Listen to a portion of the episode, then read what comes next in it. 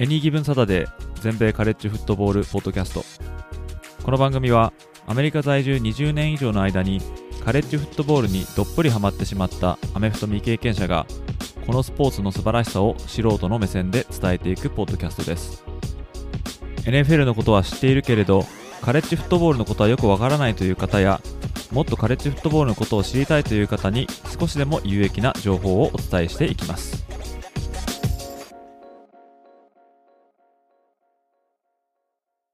皆様ご機嫌いかがでしょうか？こちらは全米カレッジフットボールファンサイトエニギブンサタデーがお送りするポッドキャストです。今回のエピソードも1ヶ月ポッドキャストチャレンジ。今回は第8回目となります。今回もチームの紹介となりますがそのチームはペンシルバニア州立大となります。今回のエピソードでもマーチングバンドによるファイトソングを少しだけ紹介いたしますので、それをお聞きになりたい方は、ぜひ Spotify のアプリでこのエピソードを聞いていただけると幸いです。それ以外のアプリで聞かれる場合は、そのファイトソングのパート以外は全て普通に聞くことができます。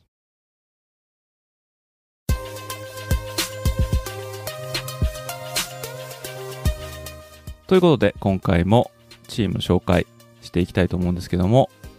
今回のチーム、ペンシルバニア州立大学、えー、略してペンステート、まあ、こういうふうに言われることもあると思うんですけども、えー、所属のカンファレンスは現在、ビッグテンカンファレンスです。ビッグテンカンファレンスでも東地区に所属するペンステートですけども、1990年までは独立校ということで、まあ、どのカンファレンスにも属さない無所属のチームでした。その1990年にビッグ10としては41年ぶりの新加盟チームとなって、え、現在に至ります。キャンパスの所在地はペンシルバニア州ステートカレッジ市。これはペンシルバニア州の中央部。この土地にはペンステートしかないという超片田舎の場所にキャンパスを構えております。このペンステートがあるところですね、ハッピーバレーっていうふうに言われることもあるんですね。えー、これなんでこういうふうに言われるかというと、1929年に起きた世界恐慌。まあこの時はアメリカだけでなく全世界が大打撃を受けたんですけども、そんな不況の最中の中でも、このステートカレッジは、まあ、大学の街であるということで、不況の影響を、まあ、他の地域と比べるとほぼ受けなかったと以来そのことからステートカレッジと、まあ、その周辺地域は、まあ、ハッピーバレーというふうに呼ばれるようになったと、まあ、いうふうに言われております。アメフト部の創部は1887年ということで今年で135年目を迎えます。彼らのホームスタジアムはビーバースタジアム。この収容人員数は10万6572人。ということで、これは全米2位の大きさとなります。ペンステートのトータル勝敗数はここまで909勝404敗41分け。この勝利数だけで言うと全米7位となりますけれども、ま、トータルの勝率ですね。これは68.6%。これは全米9位の数字となっております。まあ、レギュラーシーズン後に出場することになるボールゲーム、えー、これの勝敗数は通算30勝19敗2分け。また、これまでナショナルタイトルを獲得した回数は2回。えー、最後にその栄誉を獲得したのが1986年ということで、35シーズン前となります。またカンファレンスタイトル獲得数はここまで5回。そしてカレッジフットボール界の個人賞として最高峰のものと言われるハイズマントロフィーを獲得した選手はこれまで1人。これは1973年に獲得したランニングバックのジョン・キャパレティ。この方のみとなってますけども。このジョン・キャパレティっていう人はですねこの映画 Something for Joy、まあ、放題は Joy っていう映画がありまして、まあ、これでちょっと知られてる人ですね。まあ、この映画は白血病で余命いくばくもない弟のジョーイとこの兄のジョンとの交流を描いた映画でで、実際このトロフィーを獲得した時のスピーチ、えー、この時のシーンが非常に感動的で、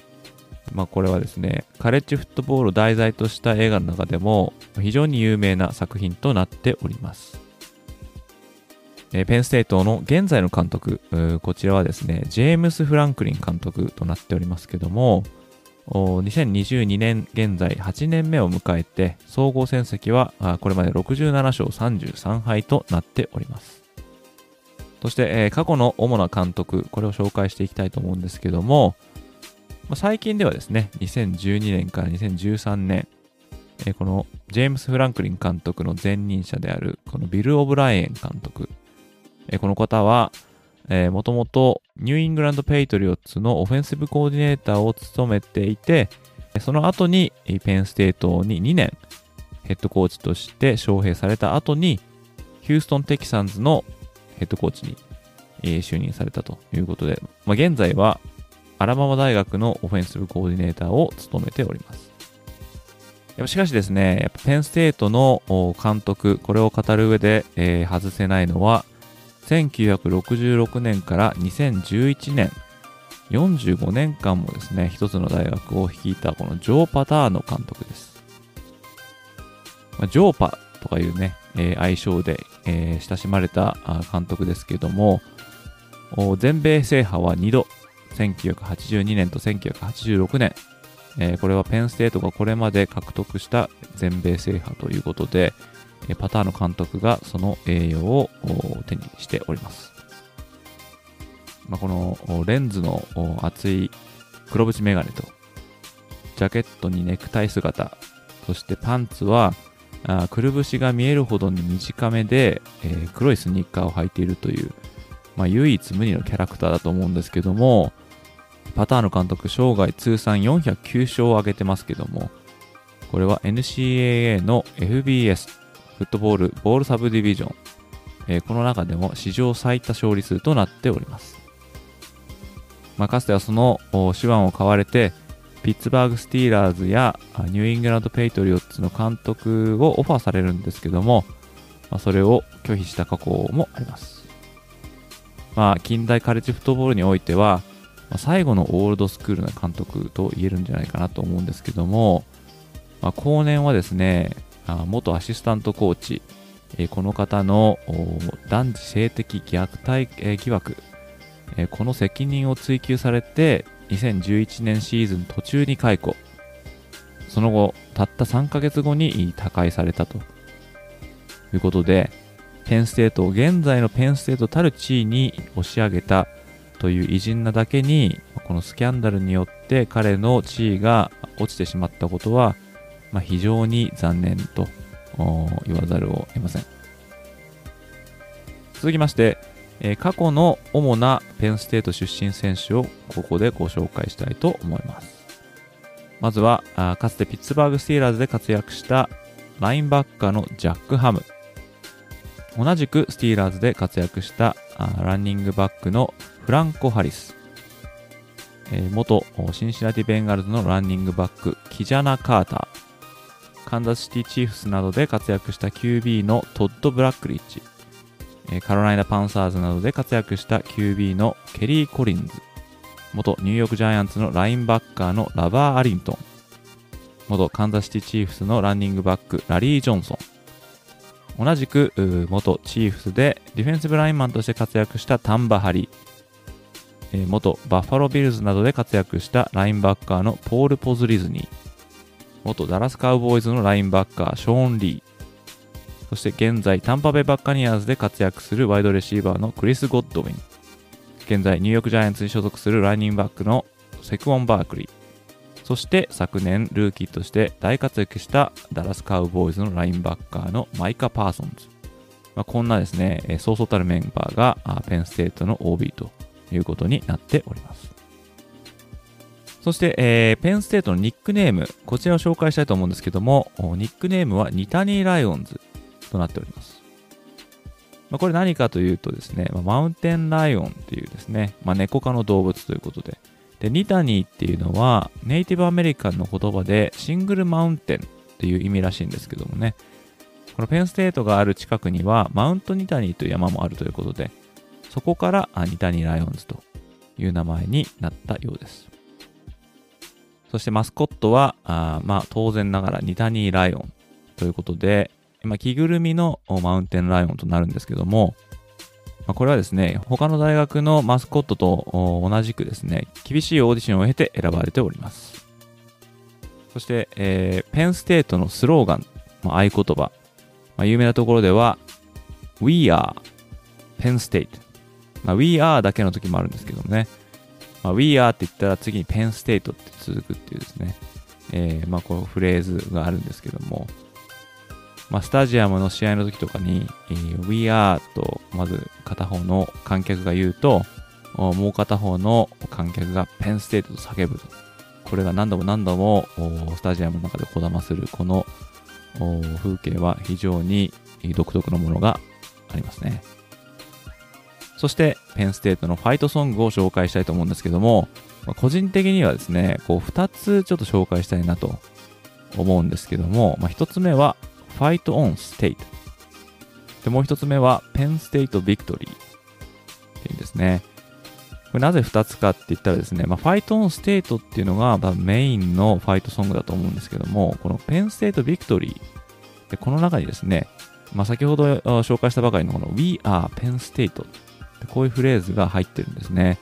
でこれが非常にアイコニックだと思うので、ここはですね、えー、2曲続けてえ、ご紹介したいと思うんですけども、まあ、冒頭でもご紹介した通り、え、こちらの音源は Spotify を聴いていらっしゃる方のみ、え、聞くことができるようになってます。え、ですので、もし、え、このポッドキャストのエピソードを Spotify 以外で聞いてる方はですね、ぜひぜひ Spotify で聞いていただけると、30秒ほどなんですけども、その一部を聞くことができるようになっておりますので、えー、ぜひトライしてみてください。ということで、えー、まず最初に Fight on State で続きまして Penn State Victory、えー、こちらのファイトソングをお聴きください。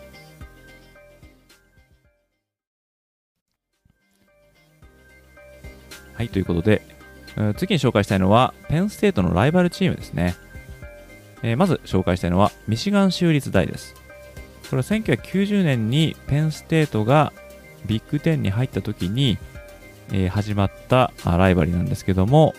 こちらのライバリではランドグランドトロフィーというものをかけて、えー、争われます。ここまで今のところはミシガンステートが18勝17敗1分けと。ということで、えー、1勝差で、ミシガンステートがリードしております。また、ミネソタ大とのライバリー、こちらはちょっと新しい目のライバリーですけども、ガバナーズ・ビクトリー・ベル。こういったものをかけて争われるライバリーですね。こちらの方はペンステートが9勝6敗で今のところリードしております。またその位置関係からオハイオ州立大ともライバリーだと言われております。まあ、これはビッグ10にペンステートが入る前から行われてた試合ということで、まあ、数自体はそこまで多くないんですけども、まあ、今のところオハイオステートが21勝14敗でリードしております。続いて紹介したいライバリー2つなんですけども、こちらはですね、えー、ちょっと残念ながら現在のところ対戦が途絶えてしまったライバリーなんですけども、1つ目はピッツバーグ大、えー、こちらとのライバリー。えーまあ、初顔合わせが1893年ということで、まあ、どちらもペンシルバニア州にキャンパスを持つ大学ということで、非常に激しいライバル関係を築いてきました。ペンステートが1990年にビッグテンカンファレンスに加盟するまではお互いが独立校ということで毎年恒例のマッチアップとなっておりました2019年を最後に今のところ試合の予定がないということで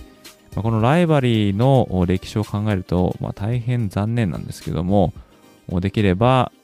えー、なんとかですねこのライバル関係を復活させてほしいなと、まあ、思いますね。で、あと紹介したいのはシラキュース大ですね。まあ、シラキュース大もまた地理的に言うとそこまで、えー、ペンステート遠くないということで、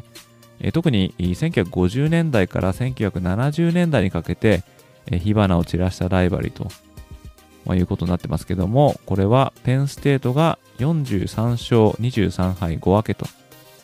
いうことになってます。そして最後にご紹介したのはペンステートのトラディションです。まずシンプルなジャージっていうところですね。えヘルメットはあ白、え、パンツも白で、で、トップスのネイビーは、あ本当無地の一色と。で、さらに、選手のラストネームが施されていないという非常に稀なチームとなっております。まあ、この、例外として、2012年から2014年までの3年間だけ、名前が刻まれたってことはあったんですね。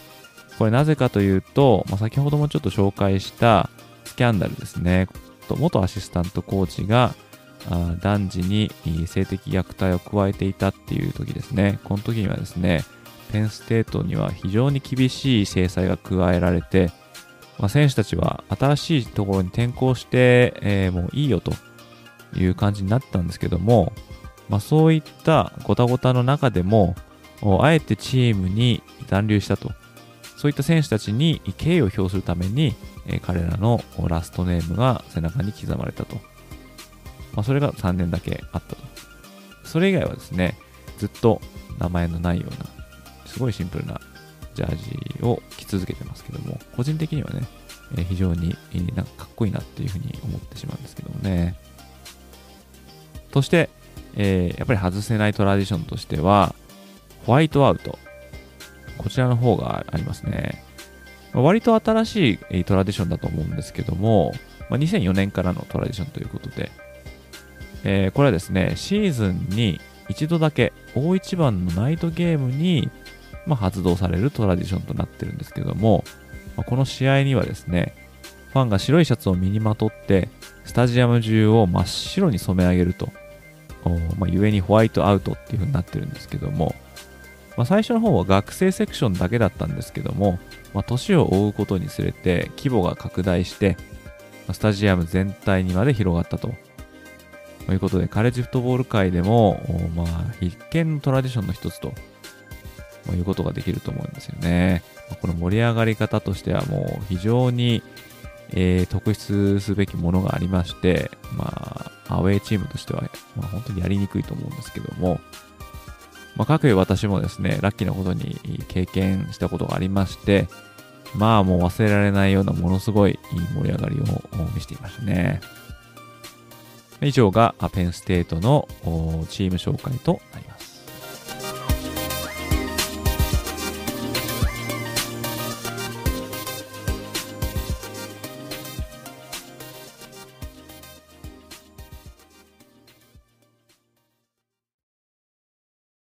今回も最後まで聞いていただきありがとうございました。このポッドキャストをもっとたくさんの皆様にお伝えするために、もし面白かったと思っていただけたら、このエピソードの告知ツイートをぜひリツイートして拡散に協力していただけると非常にありがたいです。また、Apple Podcast で視聴されているリスナーの方は、ぜひぜひ感想をコメント欄の方にお願いいたします。Spotify や Google Podcast、Amazon Music で視聴されている方は、ぜひ高評価の星の方をなるべく多くつけていただけると嬉しいです。リスナーの皆様と一緒にニッチなカレッジフットボールの世界を少しでも多くの方に知ってもらえるよう、今後もポッドキャスト、ライブ配信、ウェブサイトでコンテンツを発信していきますので、皆様よろしくお願いいたします。それでは次回のエピソードでまたお会いいたしましょう。どうもありがとうございました。